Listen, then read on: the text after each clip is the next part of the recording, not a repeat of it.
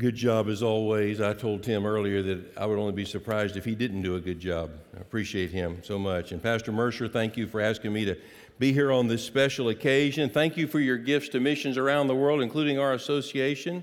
And at the end of the service, as Pastor mentioned, we're going to have a deacon ordination service. Now, some of you may not know what that is. You'll learn about it today. Uh, Pastor, I heard about a, a, revival meeting years ago, and uh, a, young, a young guy had been saved. He didn't have any church background at all.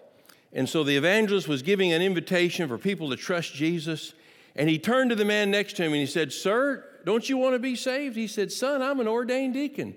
He said, I don't care what you've done, Jesus will save you. well, you're going to learn more about what an ordained deacon is, but before that, we're going to just talk about serving the Lord. And I want you to turn to 1 Corinthians chapter 1, verse 26. 1 Corinthians chapter 1, verse 26. It'll be on the screen for you as well. But uh, it's always good to look along in a copy, your copy of the scriptures, whether it's electronic or on paper.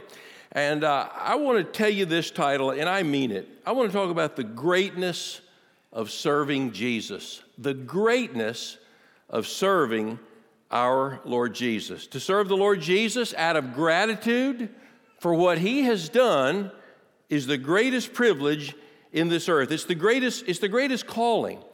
And if there were a coin if there were a coin that said on one side, serve the Lord, if you turned it over, it would inevitably say leadership in the Lord's service as the Lord leads you, because the, the two always go together. Now, often people don't serve the Lord, and the reasons are many and sometimes easy to find. But serving the Lord in your church, sometimes we get too busy and we uh, just get busy about lesser things, but also Sometimes on the other extreme, we might over spiritualize it. I don't know how many times, as a minister of the gospel for almost 40 years, I've had people, they, they say they want to know what, what the will of God for their life is. And, and there are some things laid out in Scripture that if you're doing those things, you can probably fall into the rest of it. But they want to know what the will of God is. And, and sometimes they'll, they'll overthink it or over spiritualize it. And, uh, and then what they're really wanting to do sometimes, though, is they really just want to hold veto power over what the Lord wants them to do. In other words, God, lay it all out here, and I'll examine it, and I'll decide if I want to do it. Now, I'm here today to tell you, you want to put your yes on the table at the beginning as a Christian in serving the Lord.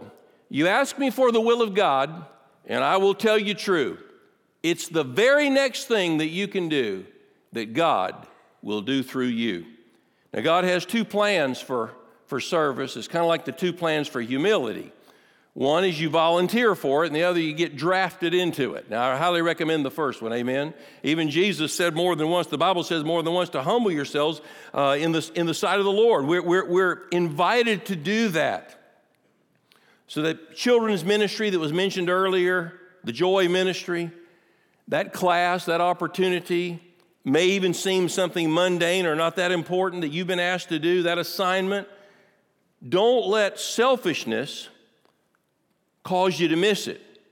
Don't let over spiritualizing of it cause you to miss it. Sometimes we just need to do the next thing, and sometimes that comes to us by request from another person. Now, we shouldn't be surprised at that. What was the greatest thing God ever did? He came in the person of Jesus Christ. So God will continue through other people in whom He lives to make requests, to call on us not just to be saved, but to serve Him. And I want to begin this morning in this passage here, after we quote one other words of Jesus, talk about a servant's calling. A servant's calling. When I was growing up down in Kissimmee, sometimes if someone would do something kind of extra good or extra special, maybe extra spiritual, teach, preach, or lead a group or, or whatever, they'd say, You've got a calling. Oh, you've got a calling. And uh, that may or may not have been the case from the Lord, but th- they would say that.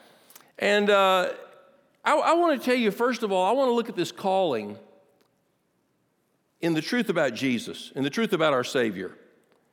Jesus said this in Matthew 20, 28 Just as the Son of Man did not come to be served, but to serve and to give his life a ransom for many. Philippians 2 clearly tells us that Jesus took upon himself the form of a servant. Now, I try to think of different ways to say this, and this is maybe better than I said it in the first service. Uh, if we'll do this three or four more times today, I'll get it right. You know? But um, have you ever thought about it this way? Jesus submitted himself to our need for salvation, and he served up salvation for us. Jesus is the greatest servant leader of all time. He gave his life for us. You see, if you and I have a servant's heart, if we have a heart for others that's not self centered, like I'll do something for you if you do something for me, others will never be without a job. A dear friend of mine, and of your pastors as well, is uh, Brother Johnny Hunt, the pastor of First Baptist Church of Woodstock. On more than one occasion, he's told about how when he was asked, Brother Johnny, what do you want on your tombstone? You know what he said? One word others. One word others. And I can testify that, that he lives that. His life is about others. I'll tell you this about Johnny he does not have a people person personality, but he's a people person because he cares about others.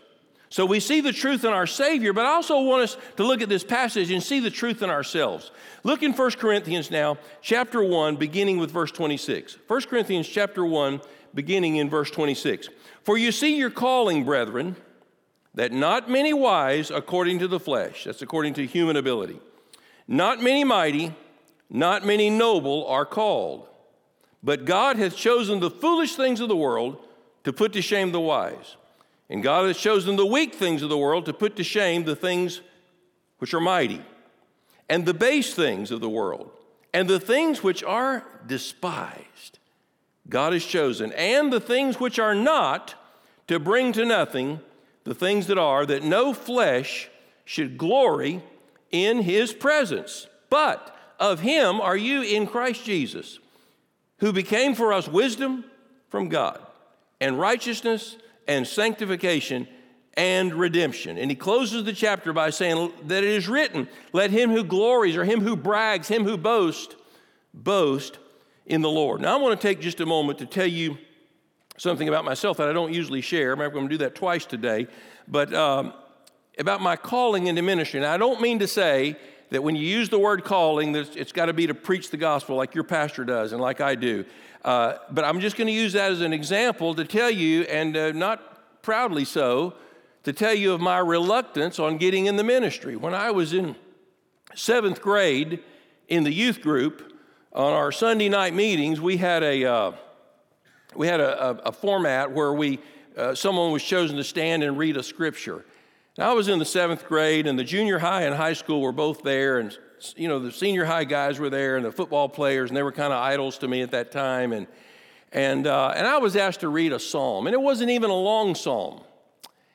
And I want you to know, I, I, I, was painfully shy then, but you know, they, they wanted me to do it, so I said I would. And I practiced and practiced on the psalm. They gave you some warning. And I got up there and I started stumbling over the words. And I got nervous and I got tongue tied and I couldn't even finish reading the psalm. I sat down on the front row, hoping no one saw the tears rolling down my cheeks. I was so embarrassed. And I thought, whatever it takes, this public speaking deal, I'm going to do everything I can to get out of it. I am not doing this again. And here I stand. Anyway, uh, but I was reluctant. And I continued in that reluctance constantly looking, and, and, and I wasn't saved then. I came to know the Lord right after high school. And, and so I continued to, I got saved. I wanted to serve the Lord. And, but I would look for anything that way I could serve the Lord that didn't involve speaking. And I would even go to my pastor down at First Baptist Kissimmee, Harold Epperson at the time, and I'd say, Pastor Epperson, now he kind of tricked me. I said, if the Lord's working on you to serve Him, if the Lord's calling you to serve Him, what is there to do besides preach? he, every time he said, that's pretty much it. well, well, of course that wasn't it, but he knew that God was, God was after me for that specific thing. And so he, he and some other of the deacons, uh, we went over to the State Evangelism Conference over in Tampa, Florida, and uh, speaking were Stephen Olford and S.M. Lockridge and Adrian Rogers. And, uh, and God had been after me for a while, and I, I needed to surrender to preach the gospel. I was fighting God about it. And, and I, I wish I hadn't. I wish I'd just gone more with the attitude I have now of, not I have to serve Jesus, I get to serve Jesus. I get to serve the one who died to pay for my sins. And, and I made a, a, a very emotional and serious surrender to, to preach the gospel. But I, I was reluctant about that. I, I, I really, really was. But one of the passages that was preached there at that conference was this passage that I've just read about the, who God calls. See, I thought I had to be something so that God would call me. And He wanted me to be nothing so He could use me. Let me tell you something you're not going to find in the Bible. And if anybody says anything like this, they're not telling you the truth. Jesus never said it or would say it. You're never going to find Jesus saying, Trust me, follow me, confess me as Lord, and do not serve me. You'll never hear that because that's not what's in the Bible. As a matter of fact, the opposite of that, Jesus said, Follow me, and I'll make you fishers of men. I'll make you to be involved in the work of eternity and bringing people to, to faith in me. And so our responsibility is to follow. And he said he'll make us to be fishers of men. You see, to serve Jesus is always going to involve leading because it involves leading by example. Now, I want us to examine here what's said in this passage about who God calls and who God uses. Now, you, you could ask this question. When he says in verse 26, For you see your calling, brethren, and you can say, well, is he talking about, even though he's talking to Christians, is he talking about your calling to come to Christ, to be, to be saved? Or is he talking about your calling to serve? And I want to tell you the answer is yes, because one leads to the other. But who, who's he looking at here? What, is it that God sees in us that he'd want to call us? Well, it's what he doesn't see in us, more to the point. For you see your calling, brethren, that not many wise according to the flesh, according to human, human wisdom. Now, thank God he doesn't say not any wise people are called. I thank God for the scholars that have gone before me and those that can, that can break down the Hebrew and Greek far better than I will ever be able to do, and that I can stand on their shoulders, as it were, and even, even preach to you today. So I thank God for those, but generally speaking, that's not the case. Not many of those are going to be called into his service here. So I'm not asking you today, are you wise enough to serve Jesus? I'm asking you today, are you willing to serve the Lord Jesus? He goes on to say in verse 26, not many mighty. Sometimes you feel like, well, I'm not strong enough in my faith, or I'm not, I'm not consistent enough. God's not looking for someone who, who is mighty and strong in faith. He's just looking for someone who says, I'll follow you, Lord, wherever it leads. And then he goes on to say, not many noble are called. You say, Well, I'm not from famous people. My, I came from nothing and pretty much still am. And we understand those things. God's not looking for nobility.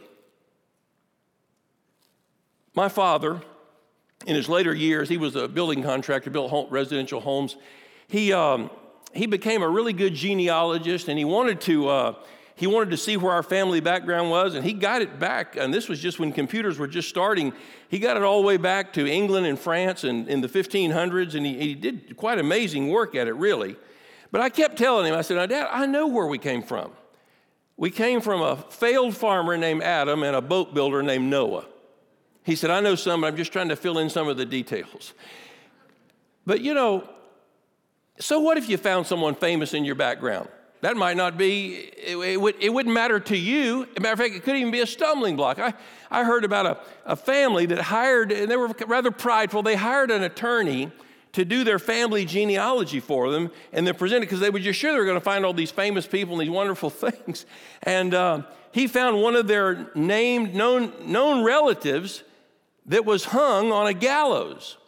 He didn't want to tell him that, so he put in the report that your great great grandfather was standing on a platform when it suddenly gave way. well, listen, I, am here to tell you, according to the Word of God, it, it's not about where you came from or what someone did before you got there or, or, or that, you, that, you're starting from way back. He said, I'm, I'm, not, I'm not looking for the noble. Not many of them are called. But then he elaborates on it, kind of turns it around in verse 27. But God has chosen the foolish things of the world to put to shame the wise. God has chosen the weak things of the world to put to shame the things that are mighty, and the base things of the world, and the things which are despised. Now, why does God do it that way? Verse 29 gives us the answer that no flesh can glory in his presence. It's the same theology, if you will, it's the same mentality from God that says, For by grace are you saved through faith, and that not of yourselves. It's the gift of God, not of works, lest anyone should boast. There's no boasting in this. Him who boasts, the Bible says, let him boast in the Lord. Now, let me, let me just do a little bit of uh, wrap up on this part and then, and then kind of a survey. Because some of you might be thinking, well, hey, so far I, am more qualified than I thought. I feel foolish sometimes. I'm not as smart as I'd like to be. I'm not as strong as I'd like to be. I have felt low down and I have been despised. And then, but some of you say, oh, it's worse than that. People don't even know I exist. It's kind of how you feel when you drive on I 4, if you know what I mean. They just don't, they don't see you. You just don't show up.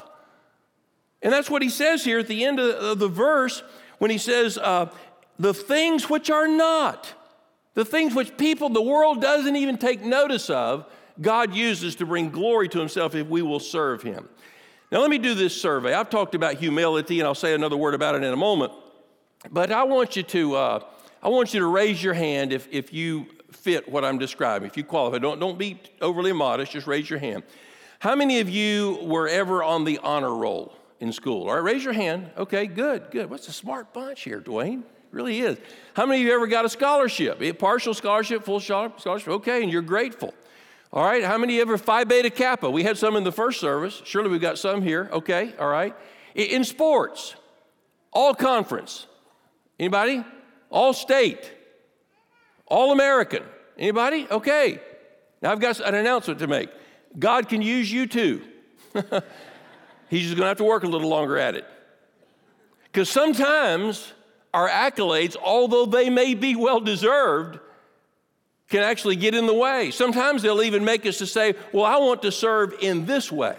I think I ought to be asked to do this thing or that thing. Y'all, that is not humility, that's pride. And God has already said, I'm, I'm looking for the foolish things. And I'm looking for the weak things. And I'm looking for the things that are not noble. I'm looking for the people that are that are that have been despised and the people that haven't even been noticed, the, the little nobodies. That's who I'm looking for to serve me. You see, until you and I are humble enough to serve in whatever way God puts before us, we're not really ready to serve at all. In that passage I read earlier of the words of Jesus, before that, he said in Matthew 20, Yet it, let it not be so among you. It shall not be so among you.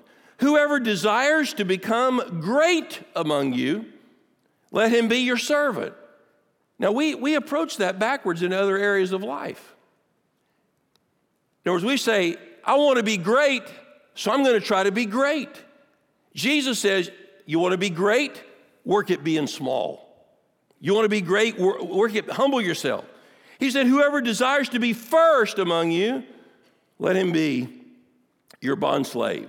I want to give you a couple of examples from one from the scripture and one that you could participate in uh, now. There's a man in the book of Judges named Gideon. Now, I got to tell you about the book of Judges. Last time I was here in March, I preached from Samson out of the book of Judges. Book of Judges is probably uno, numero uno book that you should be careful about taking a proof text out of it. Because the theme that runs all the way through the book is every man did that which was right in his own eyes. And so it's so you got to be careful and contextualize things.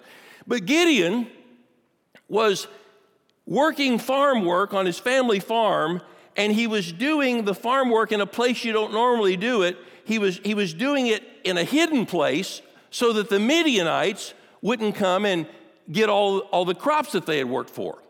And so the angel of the Lord appeared to him, and here's this very unassuming, out of the way, out of sight guy. He qualified for all the things we just read. And the angel of the Lord says, Hail Gideon, mighty man of valor. Now, that was a prophetic word if there ever was one, because he, he was looking around. You must not mean me. There must be another Gideon here. And it was him. So he begins to argue with the Lord about why he can't serve him. God's plan was for Gideon to deliver Israel from the Midianites who had them enslaved. And so he begins to argue. And he said, Look, Lord, he said, we're the Israelites, we're the oppressed ones here, we're the minority here. And then he said, On top of that, I'm from the tribe of Manasseh. Manasseh, we, live on two sides of the river, we're, we're not even united. And he said, And then of all the tribes in Manasseh, my family's not very famous, and of all the people in my family, I'm the runt of the litter. He had every excuse he could possibly give for why he couldn't serve the Lord in the way the Lord wanted him to serve him. And then uh, the story goes on where he had some, where he put out some tests and some fleece because even though he said, Lord, this is what you said to do, but I'm going to just make you prove it to me again. And so the Lord kind of walked him through it because he was so reluctant. But in the end of the story, what happened was Gideon was actually able to inspire an entire army. Now, watch this, going back to this passage an entire army to defeat the Midianites. But guess what? God gave him a test and he said, Anybody who doesn't really want to do this, go home. And then he took them down to the water, and if they lapped water in, in a way where they just got down on their hands and knees and lapped the water, where they weren't watching out for what they're doing, they got sent home. But if they lapped the water like this, where they were watching out for uh, the enemy, then they were chosen. So he had this mighty army, and God reduced it down to 300. And they supernaturally defeated the enemy.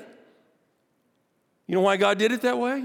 That no flesh should glory in his presence. He even says, He says, because I don't want Israel to take credit for this victory. But I want to give you another example.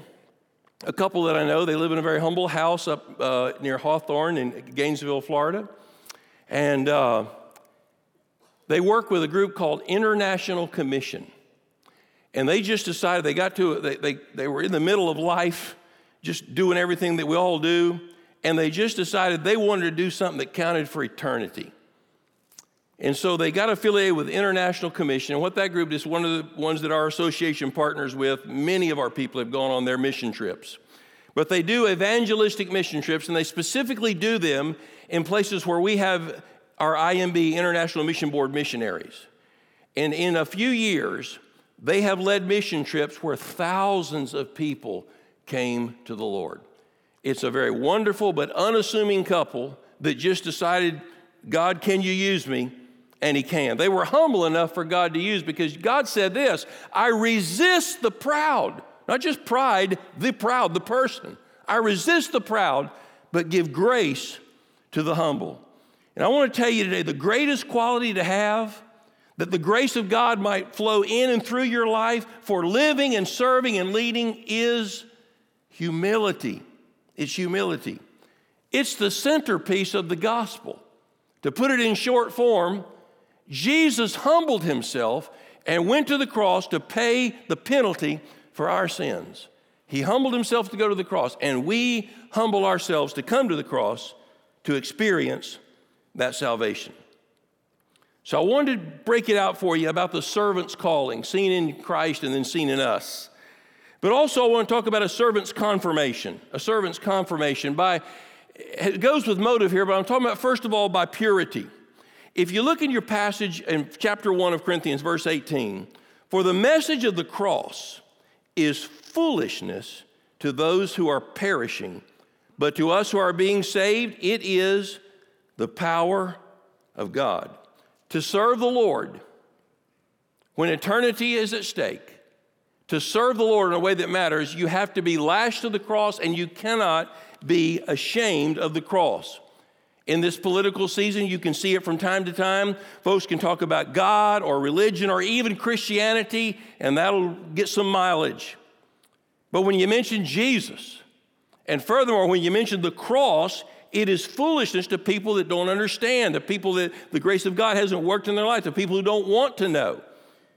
It's foolishness to think that God would leave heaven and come down here. It's foolishness if you're perishing, that God would leave heaven and come down in the person of the Lord Jesus Christ and go to a cruel cross and absorb the wrath on sin on himself when he had no sin of his own. It's foolishness to think that. It's, it's, it's almost a ridiculous plan, except that that's how God planned it, because without the shedding of blood, there's no forgiveness of sin. And those who perish think it's foolishness. But to those of us who have been saved, it is the power of God and brings the peace of God. Now, in our purity of serving, I want to say two things, and they're going to sound like they contradict, but I, I don't think they will. Just stay with me for a moment. We always need to examine our motives. Like me, those who have been serving the Lord for a long time, we need to ask why we're doing what we're doing. And are they the reasons that we got in on serving the Lord at the beginning still the reasons we're serving now? So we need to examine our motives. But also, we need to not be the other extreme to the extreme to examine them so much that it paralyzes us. Now, you're you're hearing something else this morning. Uh, I will confess to you that I am a recovering perfectionist. Now, here's what God taught me a few years ago Jesus is perfect, but he's not a perfectionist. If he was, he wouldn't work with us because none of us are. And what I'm saying to you is simply this don't suffer from the paralysis of analysis to the point that you're trying to perfect yourself. I'm going to get up to a certain point and, and I, will get to a certain level of maturity and I'll get to a certain level of knowledge and then I'll serve the Lord. No, God can steer a moving vessel quite easily. And, and, and we need to be in movement in following the Lord, in, in serving the Lord. So don't let some kind of perfectionism paralyze you, but at the same time, examine your motives. So by purity, we're confirmed in our service, but also by passion. And I just simply ask you this question What do you care about? What are you passionate about? What is it that drives you? What, and I'm not just talking about your, your job. Let, let, let me give you this word. and, and, I think people struggle with this um, because we'll typically say this, and I've said it. We'll say, well, God, and then family, and then church, and then work. Or, and, we, have these, we have these lists. And really, quite frankly, uh, we say God first, and yet we, we might give him a few minutes in the morning or a, a tithe on Sunday. I think a better way to look at it is Colossians 1.18. It's the motto or the verse of the seminary I went to. It says that in all things he might have preeminence. In my spiritual life, he must have preeminence. In my church life, he must have preeminence. In my family life, Jesus must have preeminence. In my work life, Jesus must have preeminence. See, I think that works a whole lot better. Just say Jesus is Lord in every area and the very center and preeminent one in my life. You see, what you care about will determine how you worship, who you worship, and where you serve. If we care about the cross, if we care about the eternal things, then we want to be involved in the eternal things. And the other things that we have to do in life will be subservient to that. Jesus even said that not a sparrow will fall to the ground that I don't notice. that the very hairs of our head are numbered. Seek first the kingdom of God and his righteousness. And all these things, all these things that we worry and fret about, will be added unto you. Now, I don't know what you will remember from this sermon. I may have shared this before, Pastor. When Adrian Rogers came across the street to our seminary one time, we had a question and answer time, and they, one of the seminary students said, said, Dr. Rogers said, How many points should a good sermon have? His answer was at least one. so I've got all these points. But the point for you today is what, what, what, what's God saying to you? This could be one of them. And it's this there are two things that are eternal. There are two things that are eternal. There are only two things in this life that are eternal Scripture and souls. The closer you are to those two things, the more likely you are to be serving God in ways that count for eternity. Scripture and souls. You see, it's heaven and hell in the balance. It's souls, it's Scripture. It's telling people that they can be forgiven of all their sins forever. It's a glorious good news that we have.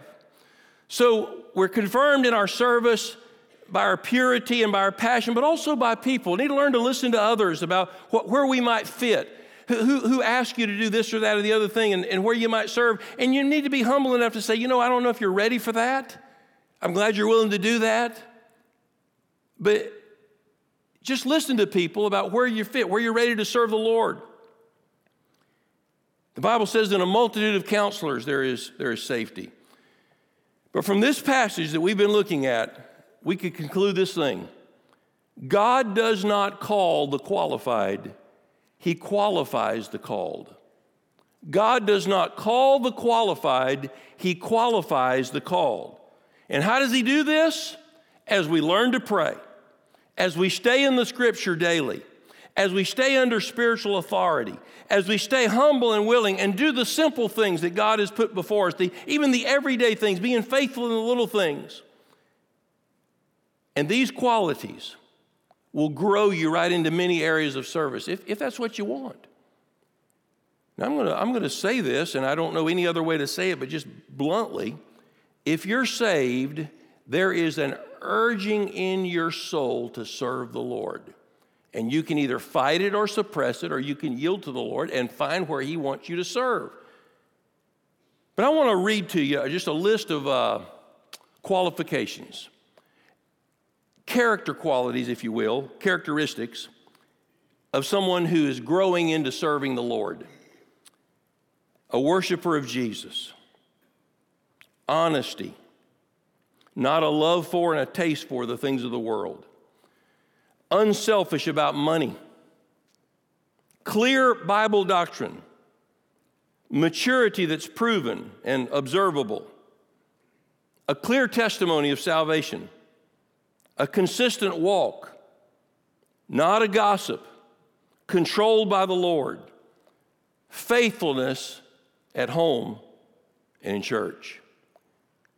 Now, I kind of paraphrase that in a summary fashion because I want to show you something else. And as I conclude this message, I want to talk to you about a servant's characteristics.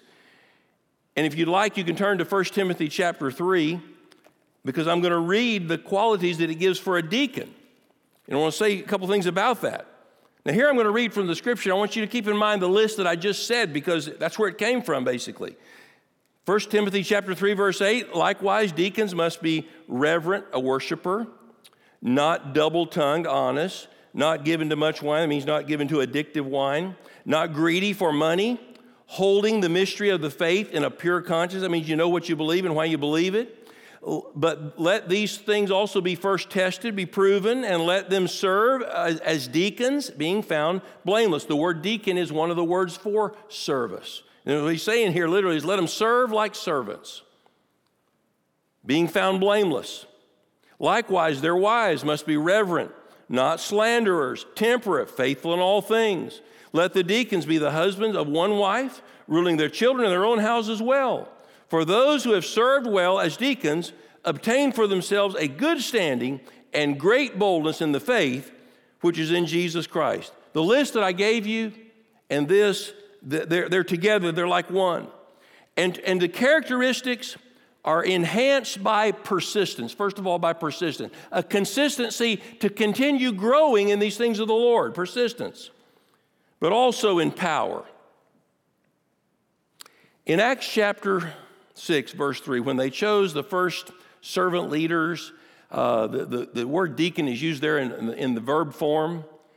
And here's what they said the apostles said, Look, we're, we're going to give ourselves to prayer in the ministry of the word like your pastor does, but we need these servants. We need these special servants. And they said they need to be of good reputation, full of the Holy Spirit, and full of wisdom. And I want to tell you, those, those characteristics are, are, are crucial for a deacon. Now, here's the interesting thing the passage I read from 1 Timothy, there's not anything there that's not there for said for every Christian somewhere else in the scripture. But in deacons, in an ordained leader, there's got to be a persistence and a consistency and a consistency in the power of God. A, deacon should be, their faith should be observable and, and duplicatable beyond the norm. The power of the Holy Spirit in their life would make them a witness and, and, a, and a person that you'd want to emulate beyond just human ability. And they would have wisdom that people would want to follow and even seek after. A deacon needs to be faithful and lead those you care about and be a good example to those who care about you. Now, let me ask you to bow your head, close your eyes, and I want to uh, just wrap it up on two, on two tracks. Now, I asked you to bow your head and close your eyes so you can concentrate. And here's what I'm asking you to do Here is what God sent me here to do. Here's what the pastor, when he asked me to preach, and this, this message came to my heart. Here's what I knew God wanted me to do in this moment. I want everyone in my desires that everyone in here would say, Yes, Lord Jesus. First of all, for those of you who know that you've been born again, I mean, you have repented of your sin, you've placed your faith in the Lord Jesus, you know that your sin separated you from God, but He's forgiven that sin by His work at the cross, justified you by His resurrection. I mean, you're saved. Then I want you to say, Yes, Lord Jesus to continue serving. Maybe you've been struggling about, is this what God wants me to keep doing? Say, yes, Lord, my yes is on the table, whatever it'll be. Some of you need to step up. Your church has needs because God's called this church to reach here and around the world, and you need to be part of it. And some of you just need to say, Yes, Lord, I'll serve. And see one of the pastors about where you can serve. They'll be able to direct you. But some of you, you haven't said the initial yes to the calling of Jesus. You may be a church member here somewhere else. You may be uh, just thinking about these things. Or you may have known for some time that you're not, your relationship with Jesus is not permanent. It's kind of a come and go thing. Listen, friend, eternity is a long time to be wrong. I want you to say, Yes, Lord Jesus, today concerning your salvation. Please, for Jesus' sake, say, Yes, Lord. Now, I'm going to pray in a moment. Before I pray, I just want to say this. Our pastors are going to be standing down here to receive you. There's a card near you in the pew. On that card, you could fill it out and you could indicate you're surrendering your life to the Lord today or what kind of service that you would be interested in, in pursuing. And they'll work with you on that. They're set up to do that. Now I'm going to pray, and then we're going to have a very special moment of worship where we say yes to the Lord. Father, oh Father, I want to stand here as a testimony today and say thank you that you didn't give up on me and you saved me, and that you didn't give up on me and you called me to serve you when I was really fighting it, Lord. And I pray, dear God, that you would uh, call many here today to service and make it very soon very clear if it's not already.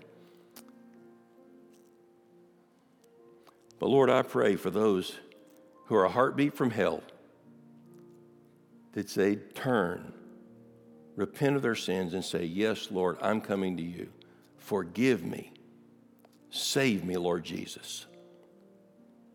I pray that you would move in this moment so that people would say, Yes, Lord Jesus. For it's in your name we pray. Amen. Thanks for listening. You can find more sermons and other information at crosslifechurch.com.